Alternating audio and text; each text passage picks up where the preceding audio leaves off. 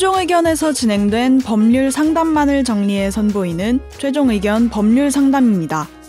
이번 상담은 2019년 9월 27일 최종 의견 194회에서 방송되었습니다. A씨는 회사가 계약한 직원 숙소에서 지내며 궁금증이 생겼습니다. 옥상층과 가까운 층에 살아서인지 이른 아침부터 늦은 밤까지 물탱크가 돌아가는 소리가 들리는 겁니다. 그런데 옆집 사람은 소음에 대해서는 알지만 안 들린다고 했습니다. A씨는 회사 소유 숙소라 그냥 살고 있지만 만약 자신 소유의 집이었다면 어떻게 대처해야 할지 궁금해졌습니다. 오늘 최종 의견 법률 상담에서는 매매한 아파트에서 나만 느끼는 것 같은 소음이 날 때 어떻게 대처해야 할지 보상을 받을 수 있는지에 대해 알아봅니다. 최종 의견에 사연을 보내주세요.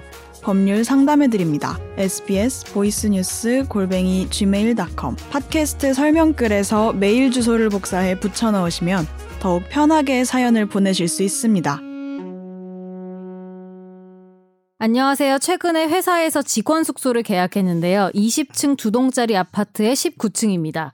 아파트라기보단 관리사무소도 없고 동 대표만 있는 두 동짜리 고층 빌라라고 해야 할 것 같아요.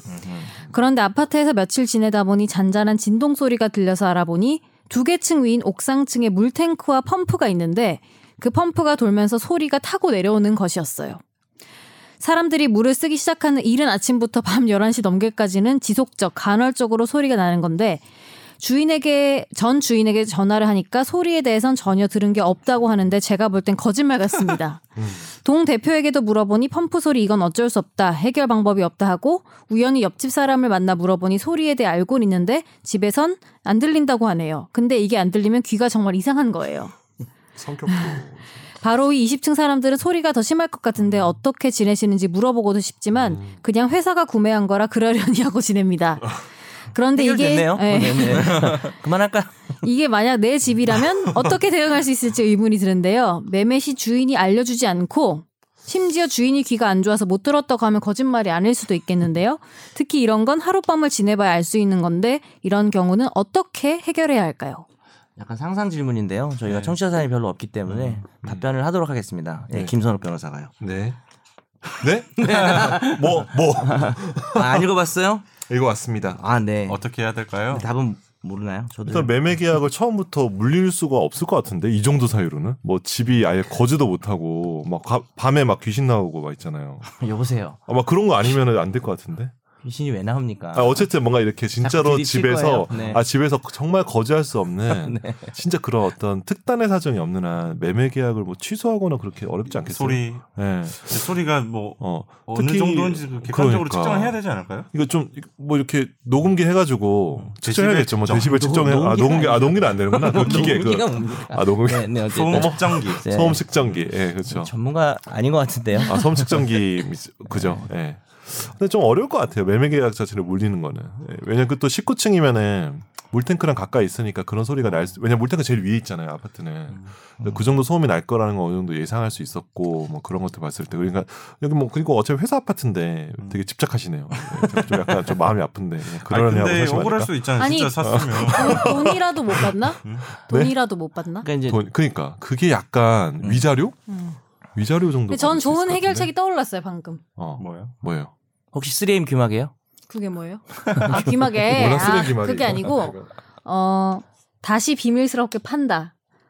아, 다른 사람에게로 다시 비밀스럽게 팔면 되지 그 않을까? 사장님한테 정말. 너답네요.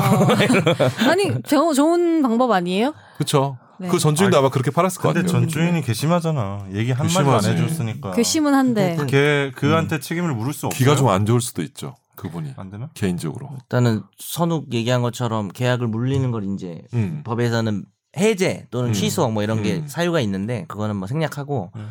계약 자체를 그냥 돌려버리는 건 좀 어려울 것 같아요. 어려울 것 같은 같다. 생각입니다. 음. 이 정도로는 음. 아, 이 정도 사안으로는. 네. 이 정도 사는 뭐. 근데 이제 사실 소음이 너무 심하면 될 수도 있겠죠. 그러니까. 뭐 귀때기에 대고 막 옆에서 하는 거 땡땡땡 막 이거 그러면은 이제 물릴 수 있을 거고 음. 선재 말한 것처럼 돈으로 보상받을 수는 저는 있을 것 같아요. 이게 음. 집이라는 게 그래도 음. 기와 침식 누워서 그쵸. 자고 밥 먹는 곳인데 음.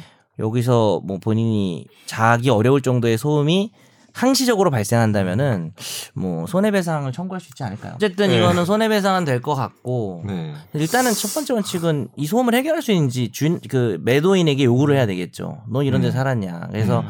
수리를 한다든지 방음을 해서 해결이 된다면 되는 거고 안 음. 되면 돈으로 받아야 돼요. 이거는 음. 그래야 되겠죠. 아 위자료 책정할 때 되게 힘들겠다 판사가. 근데 참난좀 나올 수도 있을 것 같아. 네. 왜냐면 매일 그 소리를 매일 그 소리 나오면 거의 어. 어.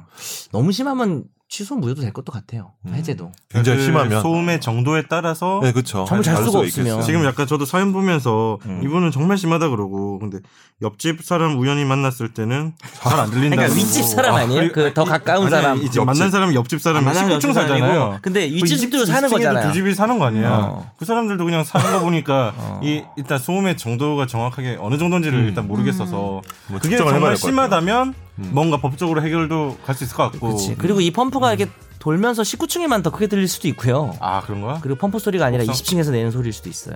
여러 가지 찾아보셔야겠네요.